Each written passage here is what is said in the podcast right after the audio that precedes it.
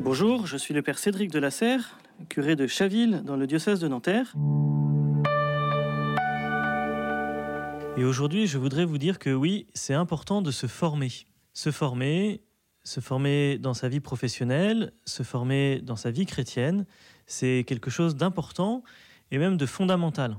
Dans ma vie de prêtre, je rencontre souvent, parmi mes paroissiens, des gens pourtant très généreux, très donnés, avec une foi profonde, qui me disent qu'ils n'ont pas le temps, qu'ils n'ont pas euh, la force, le courage de se former. Ça me questionne un petit peu parce que je me demande, derrière euh, cette phrase-là, comment ils organisent leur vie et comment ils hiérarchisent les choses qu'ils vivent. Face à cette question de se former, la première idée qui me vient, c'est que Dieu nous a tous donné une intelligence et euh, notre intelligence, nous avons le devoir, la mission de la faire fructifier. Ça touche euh, tous les domaines de notre vie. Le premier peut-être étant euh, la vie professionnelle. On a tous le devoir, quel que soit son métier, d'essayer de travailler le mieux possible et pour cela de nous former.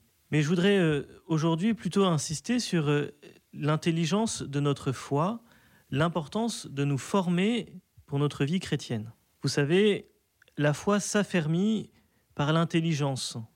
Parce que notre foi chrétienne est rationnelle, elle est cohérente, elle est un peu complexe aussi. Et donc euh, notre intelligence nous aide à nous affermir dans notre foi. Autrefois, c'était moins évident parce qu'on vivait dans une société qui nous donnait ses structurations intellectuelles par l'extérieur. Quand la société était d'elle-même chrétienne ou d'apparence chrétienne, eh ben, notre foi s'appuyait bien sur euh, les données de la société, sur ce qui constituait la société. Aujourd'hui, ça n'est plus du tout le cas, et par bien des aspects, c'est même plutôt l'inverse.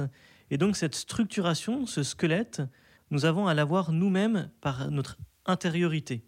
Un autre élément qui me fait penser qu'il est important, qu'il est fondamental de se former dans notre vie chrétienne, c'est que on n'aime que ce que l'on connaît.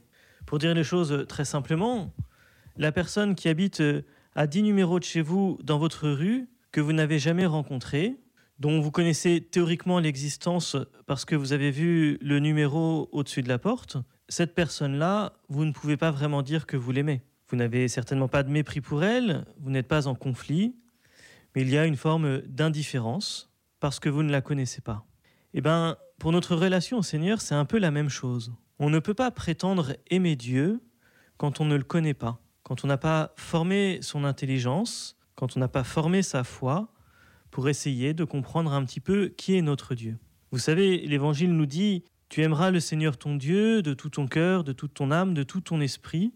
Il le dit en s'appuyant d'ailleurs euh, déjà sur l'Ancien Testament, dans le livre du Deutéronome au chapitre 6. Mais l'Évangile nous dit aussi que on aime Dieu si on garde ses commandements. C'est Jean au chapitre 14. Si vous m'aimez, vous gardez mes commandements. Comment pourrions-nous garder les commandements si nous ne les connaissons pas Comment pourrions-nous donc aimer le Seigneur si nous ne connaissons pas les commandements Voilà, nous avons besoin de nous former pour les connaître, les intérioriser et ensuite essayer de les vivre. Voyez, ce commandement de l'amour que le Christ nous donne, c'est pas un simple sentiment bienveillant, même si c'est déjà pas mal, c'est quelque chose de très concret. Jésus, qui veut notre bien, nous donne des clés très concrètes pour vivre avec lui, une clé ici, c'est de connaître les commandements, de se former pour les intérioriser. Et c'est cela qui pourra attester authentiquement, objectivement, que nous aimons le Seigneur. Une autre phrase qui me vient en tête quand j'essaye de réfléchir à l'importance de se former dans notre foi chrétienne me vient de Saint Paul. Paul nous dit ⁇ Malheur à moi si je n'annonce pas l'Évangile ⁇ ça ne veut pas dire que si nous nous taisons, nous allons être malheureux. C'est-à-dire que nous sommes possesseurs d'un trésor immense par notre foi chrétienne, un trésor extraordinaire, et que ne pas partager ce trésor, ne pas euh, le diffuser autour de soi, ben c'est comme brider, limiter la joie, le bonheur du monde. Et c'est donc, euh, d'une certaine manière, en creux, faire du malheur.